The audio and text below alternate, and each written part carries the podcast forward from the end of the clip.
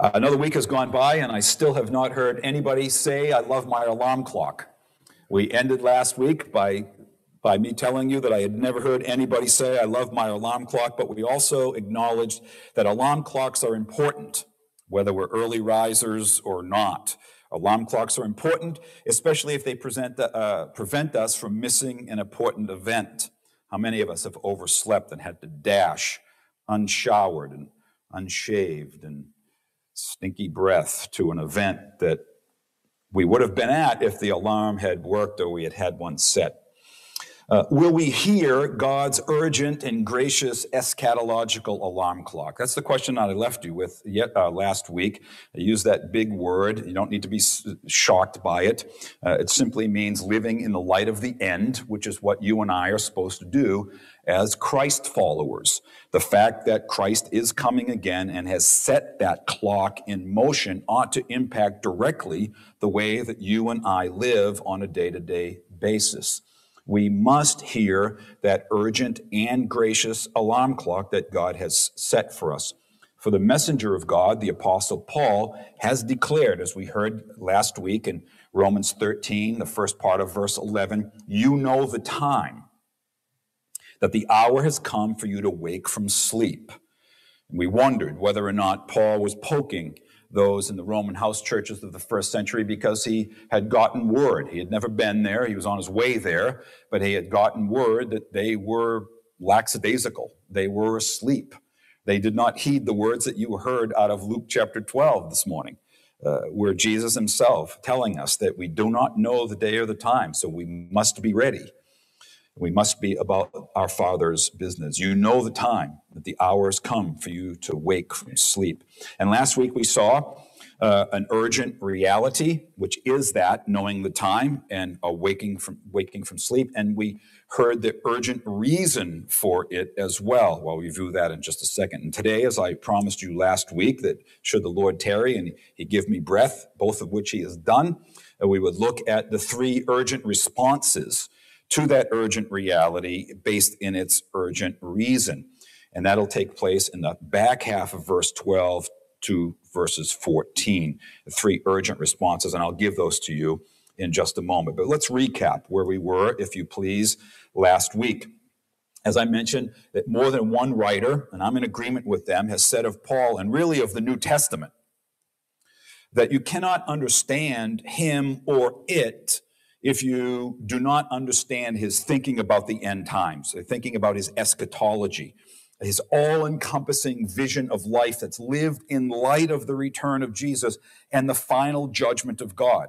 Paul is dripping with this. The New Testament writers are dripping with this. The day Jesus ascended to the right hand of the Father, it started an entirely different clock for those who would follow Jesus in anticipation of his return. And how many of us live in anticipation of the return of Jesus Christ. I admit that it's not a particularly easy thing to do because the, it, it seems so delayed. I mean, it's more than 2,000 years now. Will it be another 2,000 years? We don't, we don't know. Will it be tomorrow? We, we don't know that either. But we ought to live with intentionality, with a mindset that says, I'm going to spend my money in a particular way based on the fact that Jesus is Lord. I'm going to be engaged in certain relationships based on the fact that Jesus is Lord and he's coming back. I'm going to live in particular places based on the fact that Jesus is Lord and he's coming back again someday. I, I, I, have not met very many people who were intentional about these kinds of things. And it pains me how little I do it, and it pains me how little the churches of Jesus Christ do it, where so much of the New Testament, I would dare say all of the New Testament, basically tells us that this is how you and I ought to be living our lives, with this on the forefront of our minds, not in any panic mode, but simply with the assurance that if things don't work out exactly the way I would like them to, that's okay. The Lord is still in charge. He's still going to bring about his good and pleasing and perfect will. So, to that end, we saw in verse 11 of Romans chapter 13 this urgent reality that Paul impressed upon us. You know the time, that the hour has come for you to wake from sleep. Sleep, the conformity to the pattern of this age, which we saw in Romans chapter 12 and verse 2. Do not be conformed, or better, stop being conformed to the pattern of this age. Instead, be transformed by the renewing of your minds, that you might be able to test and approve God's will as good and pleasing and perfect will. That's what it means to be sleeping. To be sleeping means to be conformed to the pattern of this age. There's no difference between you and your neighbor, your unbelieving neighbor. What is it that separates you in behavior from those around you? The spirit of Pentecost has come. New creation in Christ has dawned. The hour has come for us to wake from sleep. And he grounds this reality in an urgent reason as well. The end of verse 11 and into Romans 13, verse 12. Here it is. See that little word for? For salvation. That's the reason. The F O R is a reason word. For this reason, salvation is nearer is nearer to us now than when we first believed. The night is far gone, the day is at hand. He piles up these images, these words, expressing to us the new age, if you please, that we live in. Salvation is nearer to us now than when we first believed. It's nearer to us now than it was last week when I preached this. And that is the, that is the reason why Paul says, wake up. Paul says, you know the time. Let us uh, be aroused from our sleep. Why? Because your salvation is nearer. And we saw that in the New Testament, salvation is spoken of as not only past, but also present, and here now, future as well. So, yes, we are secure in our salvation, but now we live into and fill out that reality, if you please. Paul says, does he not, to the Philippians, work out your salvation with fear and trembling? not on your own, because he goes on to say, because it is God who is at work in you to will and to do that which is in accord with his good pleasure. So we are saved, we are being saved, and we will finally be saved as well. And that capital S salvation is what looms large in our lives. It's the ground that Paul builds up from when he expresses the reality of awake from your sleep. And as we saw so clearly, he follows the teaching of Jesus with regard to that. I mean, you just heard it read over you this morning out of Luke chapter 12. With unpanicked urgency. Remember we, we said that last week? I just, I kept mulling that phrase over. I just, I loved it so much. Unpa- unpanicked urgency. You can live with a sense of urgency and not panic. Because in Christ, there's no need for us to panic. We do not need to run around as though our heads have been chopped off like the rest of the world does. We are not to seek those things that the Gentiles seek, in the words of Jesus. They worry about those things. Jesus directly commands us not to worry about them. You seek first the kingdom of God, and these things He has promised to provide us in order to do those very things. With unpanicked urgency, our gracious God, who's begun a good work in us, has promised to bring it to completion till the day of Christ Jesus, reminds us that with each passing day, we're this much closer to meeting our Savior. This much closer. So we ask a question and take up this third part and final part of this little section. How then should we live in light of the return of our Lord. And this is basically where we stopped last week. And I said to you that Paul gives us three reasons, three responses. So there's an urgent reality grounded in an urgent reason. And then he gives us three urgent responses. Responses, I'm being a little cute here, responses that are as different as night and day. Now, you'll know why I did that in just a second. Here's the first one. This is the second half now of verse 12 of Romans chapter 13. See the so then? I want you to see where I'm getting these things in the text.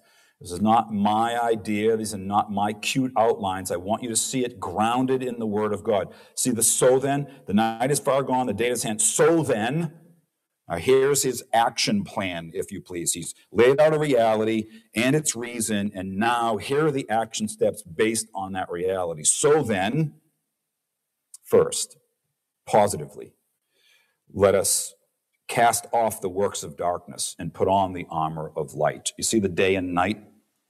The day night metaphor is going to linger there for Paul. He's going to bring it through all three of these reasons. So his the night image here in the first response in Romans 13 12 is that we are to cast off the works of darkness. By contrast, as we cast something off, we put something on. We put on the armor of light. But notice what he's doing here. Um, casting off works of darkness. I, I, I, love what another English translation says. It remove, remove these deeds like dirty clothes. Some of you notice that we've got a yard of sod laid out now, and I spent the better part of Thursday and Friday together with brother Matt and a couple of our eighth graders uh, helping lay out that sod. And you should have seen what I look like on all fours, crawling around on the ground, hosing it all down. Uh, I was just messing everybody's mind when I walked into the building and said, well, here's the principal of the school, and he's covered head to toe in sod. And the stuff that goes into sod that smells rather fragrant when it's about 85 degrees outside. Hi, I'm Pastor Mark. It's nice to meet you. I smell like a horse. I was really tempted to see what your action would have been if I had showed up this morning looking like that. But there's not just one woman, but there's two women right now in my household who were guarding the doors that I didn't walk back out with those dirty clothes on. What are these works of darkness? Uh, easy enough. This isn't rocket science right here. Anything and all that is contrary to the moral will of God. A deed of darkness. Oh, ask yourself, I, have often wondered this why do we do certain things in the dark that we don't do in the daylight?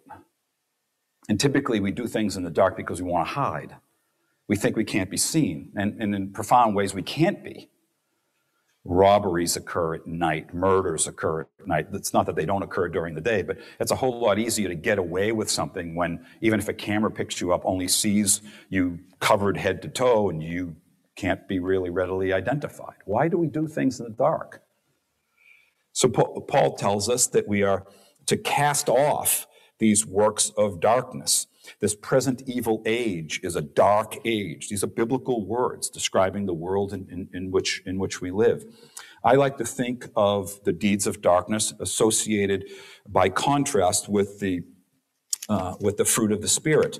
And if you turn uh, in Romans chapter, uh, I'm sorry, Galatians chapter five, uh, what Paul does there is that he lists the works of the flesh and then he juxtaposes them against the works of the Spirit, the fruit of the Spirit. And so, if you want a little catalog of what the deeds of darkness sound like, you, you, you won't do much better in the New Testament than Galatians 5 19 to 21. And this is what the works of the flesh are. Works of the flesh, deeds of the darkness, one and the same thing. They are sexual immorality and impurity, sensuality, idolatry, sorcery, enmity, strife, jealousy, fits of anger, rivalries, dissensions, divisions, envy, drunkenness, orgies, and things like these. I warned you as I warned you before that to do such things will not inherit the kingdom of God. That's quite a list. These are the deeds of darkness. By contrast, Paul says, see what he's doing? The language is so, it's just so beautiful. Cast off the deeds of darkness, watch it now, put on the armor of light. It's a beautiful image. He's, he's, he's in his wardrobe here. He's in his clothes closet. And what he's doing is he's taking off the dirty, filthy rags and he's throwing them away. And what is he doing as he stands there now, unclothed, if you please? Now he reaches and he gets, he gets the armor of light, and now he's going to put that on. Notice the intentionality. I'm going to make this point near the end. But notice the intentionality that some effort is required here. You don't just walk into your closet and expect something to happen. You don't walk in there and say, okay, take off my dirty clothes, put on my clean clothes. I mean, my wife who loves me won't even do that. And being partially colorblind, she does sometimes lay out my clothes so I don't make clothing mistakes which I don't fully comprehend to begin with. I get some good stories for you on that, but I'll spare them right now. But the image is powerful. Cast off your dirty clothes, put on the armor of light. But notice what he's doing as well, because if you, if you drill down just a little bit, it, it yields more fruit for our contemplation. Notice how the deeds of darkness, uh, kind of these flimsy casting off of dirty clothes, but you're putting on not just a clean shirt, you're putting on armor. So you're moving from something that's just, un, this won't protect me in a battle, but now I'm putting on the armor of light. It, it, it's in the plural, so it, it literally means weapons. You're, you're, it's not merely clothing, but it's an armor, it's weapons. And what's the implication? Is that we're in a fight. And we, we need to accentuate that point. I mean, you know how Paul unpacks this in Ephesians chapter 6 which we won't have time to go to right now. But the reality that we're in a fight is one that often goes by us in the Church of Jesus Christ. Well, I'm in Christ. Uh, he's my strong tower. I run into him and I'm saved and I don't have to worry about these kinds of things. And one of the things that, one of the realities that's just been popping in my life over the last year is what is going on in the unseen realm that God is protecting us from. I think one of those things that when we go to glory and we're, it's revealed to us what a day-to-day operation looked like in the unseen realm and how it is that in this very moment, God's messengers, his angels are protecting us. His spirit is among us. Jesus is among us. He holds this church in his hand and they're fighting battles for us in the unseen realm. Why are we, why are we alive? Why are we not being overcome right now by the demonic realm? Why are we not dead? Because God is at work for us. God is fighting for us right now and giving us breath, giving us purpose to live. It's an amazing passage. Paul says, get away from those things that are going to keep you from that and expose you. Put on the armor of light. Take up what it is that God has given to you in Christ because you're in a fight, you're in a battle. It requires effort. Paul says, I've run the race. I've beat my body so that I can become increasingly holy and following Jesus Christ our Lord. What is the light? I mean, it's the exact opposite of the darkness. It's those things that are keeping with the moral will of God, this new age of the Spirit in which we live, being indwelt by Him. And go back to Romans chapter 5, I mean, Galatians chapter 5, if you'd like. And list, look at the list of the fruit of the Spirit in Galatians 5 22 to 26. But the fruit of the Spirit is love and joy, peace, patience, and kindness and goodness, faithfulness, gentleness, self control. Against these things there's no law. And those who belong to Christ Jesus, listen now, have crucified the flesh with its passions and desires. So there's the reality, Paul says this also in Romans 8, there's this reality that we are no longer in the sphere of the flesh. We're in the sphere of the Spirit. And there's not an overlap there. Those are two spheres. Unbelievers are in the sphere of the flesh. Those animal instincts, if you please, to which we yield consistently apart from Christ, with which, to complete the unholy trinity, the devil and the world work together to keep us hell bent. When we're converted, we're moved out of the sphere of the flesh and put into the sphere of the spirit. That's what Paul says in Romans chapter 8. You're no longer in the flesh, but you're in the spirit. That's a powerful reality to get in your mind. And it stays here with the clothing reality as well. You're not wearing the dirty clothes. You're wearing the new suit now. You're wearing the armor of light. You're in the spirit, not in the flesh. It doesn't mean that you no longer have battles, but what happens is the flesh here wants back in. Yet we do not have to yield to it because we're in the power of the spirit. Get, get away from me, flesh, world, devil because we're in Christ, protected by Father, Son, and Holy Spirit. Notice, secondly, what he says there as you come to verse 13 with me. Let us walk properly as in the daytime. There's the daytime image, not in, now there's three not ins. This is the darkness coming back. Not in orgies and drunkenness. Not in sexual immorality and sensuality. Not in quarreling and jealousy. There's great overlap between the first and second reasons. The Christian life is described as walking properly in the daytime. So take what I just taught you from the first reason and now think of your journey in the Christian life as a walk. You're walking through life. Notice what the word says it says walk properly. Psalm 1, I, I hope Psalm 1 springs to your mind in this case. What does the man of God do? He doesn't walk he doesn't sit in the counsel of the wicked. What does he do? All day long, he meditates upon the word of God so that it becomes part of who he is. So watch that. If you look at Psalm chapter one, look at how, how the progressions, he, he, he walks, then he stops, and he stands, and then he takes one more intentional movement and he sits. That's a pattern you don't want to repeat. You're walking, which means you're not stopping and you're not sitting at the table of darkness. You're not giving yield to the sins of the flesh. You're walking properly. You're not making the mistake of stopping Oh, it won't hurt just to look a little bit here. Hey, you know what? This isn't so bad after all. Let me sit down and stay a while. It's a profound psalm. And what does he do? He pivots. He says, No. Instead, the one who's walking properly with the Lord, what is he doing? He's in the Word of God. He's meditating upon it day and night. He's making it his. Walk not in the sins of the body, and the sins of the body. wait a minute, Pastor Mark, you just repeated yourself. I did, but I didn't. Let me tell you exactly what I have written down right here. Do not participate in the sins of the body, lowercase b, the body.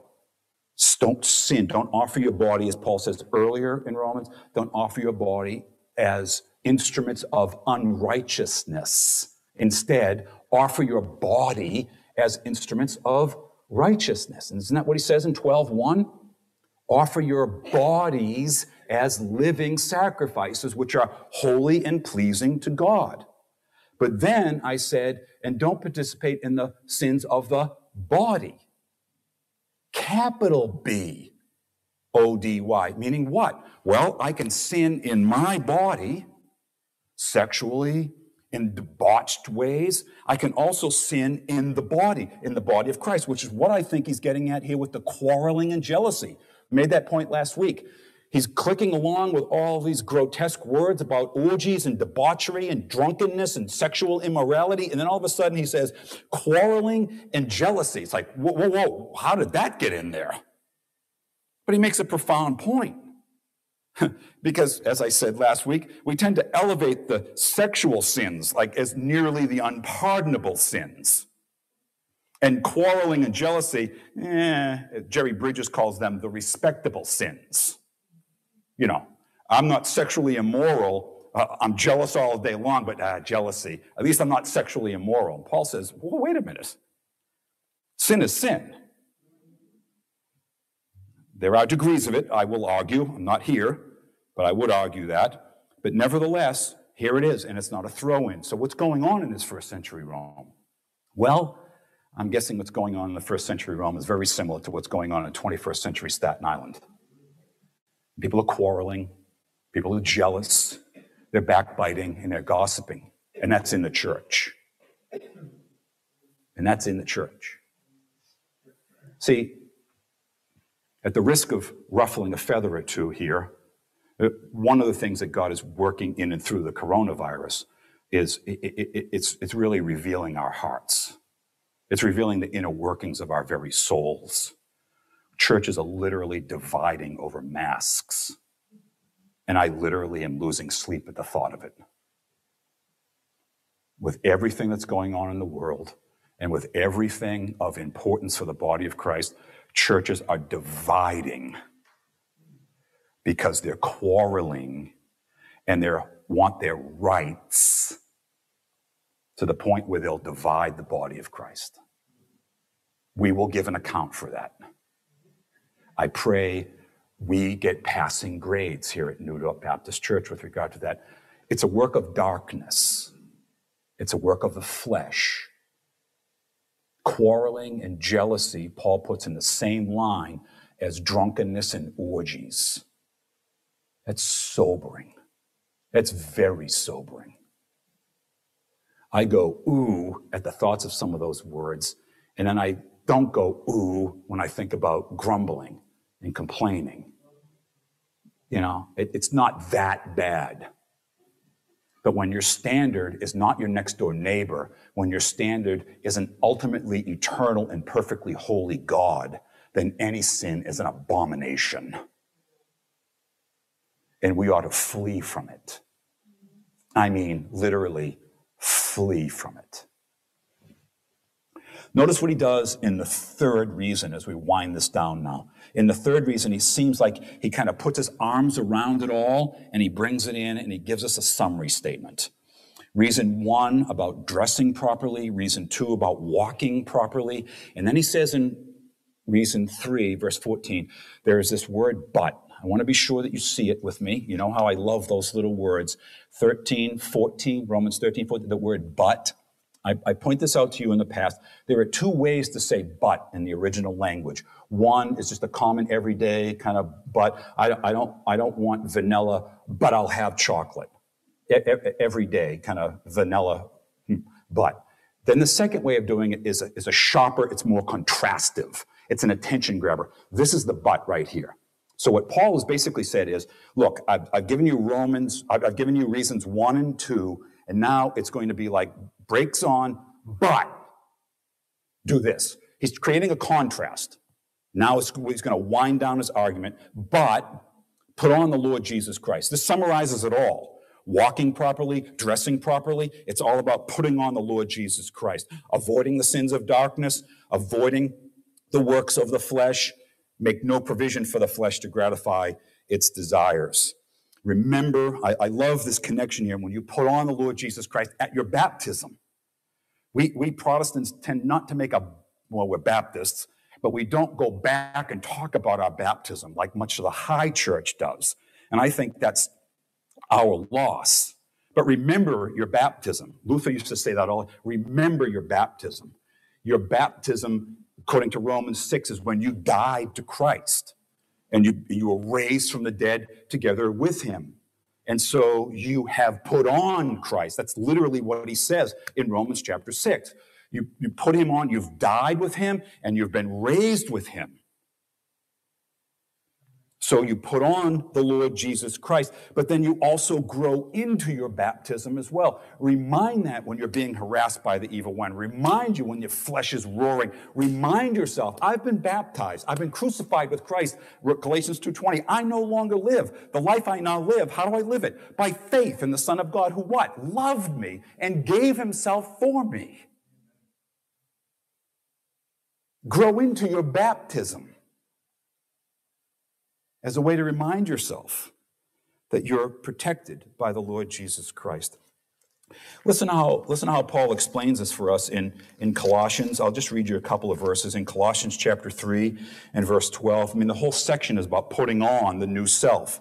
In Colossians 3 12, he says, Put on then, same language, put on then as God's chosen ones, holy and beloved don't you love it when Paul, we just zip right past those words. But this is how Paul's thinking about his people. This is how I pray I think about you. Put on then, you're God's chosen ones, church. You're holy and you're beloved by God. Now, from that position, put on. Put on what? Put on compassionate hearts. Put on kindness. Put on humility and meekness and patience. Bearing with one another. Oh boy. Bearing with one another, even when their opinion is different from yours. And if one has a complaint against another, forgive. Lord, have mercy. What would the world look like if the church took these words seriously?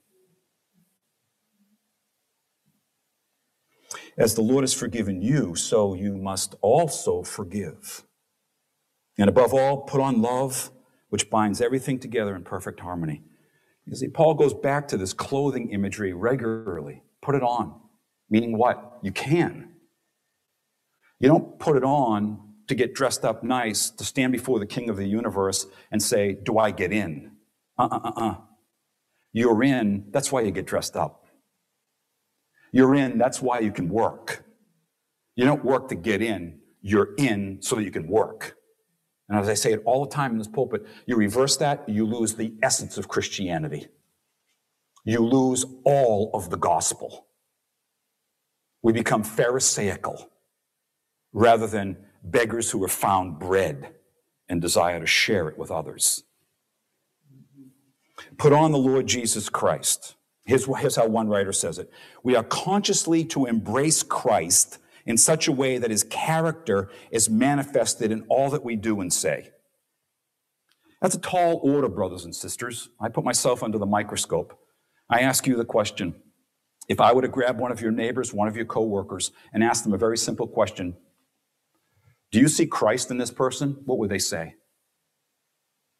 What would they say? Who? Who? Christ who? Oh, yeah, they're a little religious, wacky kind of stuff. They're compassionate, so loving, patient, kind. It's something to shoot for. I struggle sometimes with patience. My wife knows. I every day pay, pray the fruit of the Spirit into my life and yours. Every day. It's an individual prayer and a blanket prayer. Lord, may the saints at New York Baptist Church grow in the fruit of the Spirit. Make us more loving people.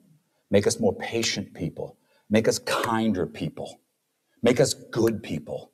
Oh God, please help us to be self controlled. Pray that. You struggle with your prayers? Put the fruit of the Spirit in front of you and say, and just say, Lord, I want this. I want this. The Spirit's in me. Now I want this. Bear this fruit in my life. Bear this fruit in the life of my brother and sister as well. Make no provision, he says in closing, for the flesh to gratify its desires. You see the effort that's there again? Listen to what he says again in Colossians, this time in verse 5 of chapter 3. Put to death. Put to death. See what he's doing? Put on, put to death. Put to death, therefore, what is earthly sexual immorality. Here's the list again impurity, passion, evil desire, covetousness, which is idolatry. On account of these things, the wrath of God is coming. Now, verse 7 of Colossians 3, take this home.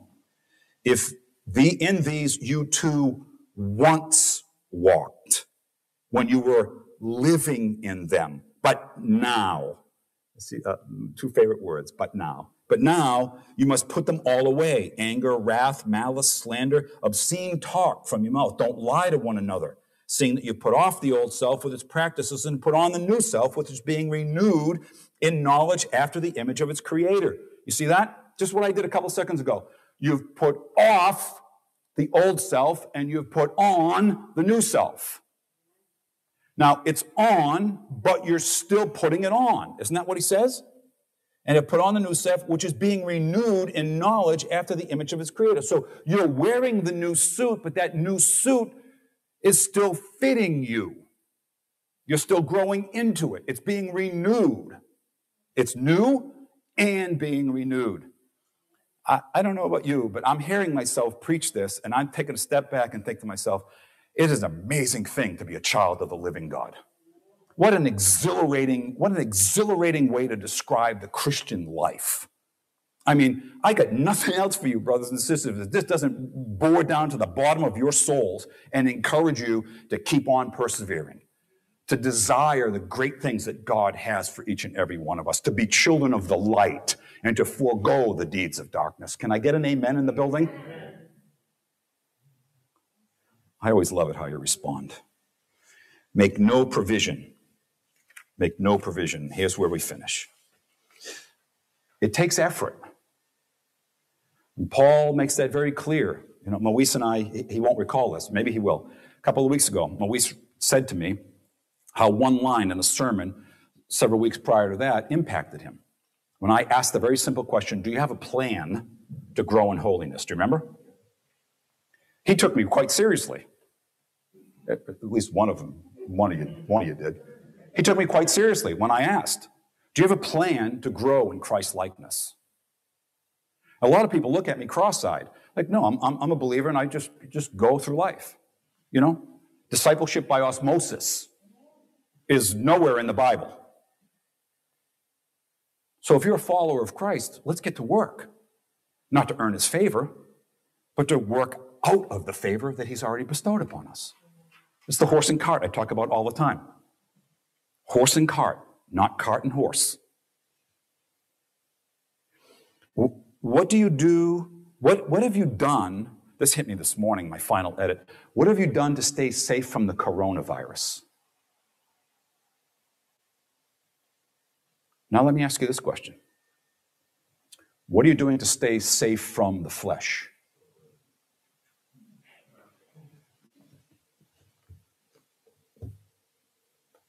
Because the flesh is more deadly than the coronavirus.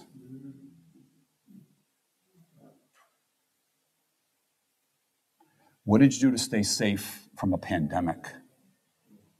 What are you doing to grow in Christ likeness? What are you doing to protect yourself from sin, the world, the devil? We must, church, we must, by the grace of God, be intentional. What are we to do in order to avoid the even more deadly desires of the flesh? That old man wants to come back in, and his desires are deadly. He does not want to come in and have a beer with you while he watches the game with you tonight. He wants to come in and eat you alive. Are you going to entertain him? Or in the name of Jesus Christ, that you're going to keep him out? Romans 14 14 has now come full circle all the way back to Romans 12 2. And it closes the loop on the characteristics of a life that's lived in view of the mercies of God, of a life that does not conform to the pattern of this age, of a life that is transformed by the renewing of one's mind. This Christian life, brothers and sisters, is not passive. If you're resting, you're retreating. Now, resting in what God has done for us in Christ, absolutely. That's Hebrews chapter 4. But resting in the sense that I don't need to be vigilant is dangerous. Working out our salvation requires ongoing effort. Here's the good news. Here's the grace of the gospel. We're not doing it on our own we have the triune God on our side. We have God the Father in love, working all things together for our good. Father, we love you. We worship and adore you. Glorify your name in all the earth. We have God the Son in love, interceding for us this very moment. Jesus, we love you. We worship and adore you, glorify your name in all the earth. We have God the Spirit in love dwelling within us to teach us all things. Spirit, we love you. We worship and adore you. Glorify your name in all the earth. Let's pray. Our triune God, in humility, we come into your presence and we give you thanks for your word, your word that has uh, been handed down to us because of your sweet providence. We were once children of wrath, lost in darkness and enjoying it, egging others on to join us. But now, glory. Are there two bigger words in the Bible?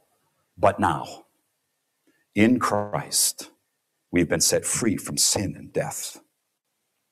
In Christ, we can know the love of the Father and the Son and the Spirit. Oh, Father, this precious tribe that you've called out to be your very own, I pray that they leave here encouraged with the knowledge that the triune God is on their side. The psalmist reminds us that you are for us.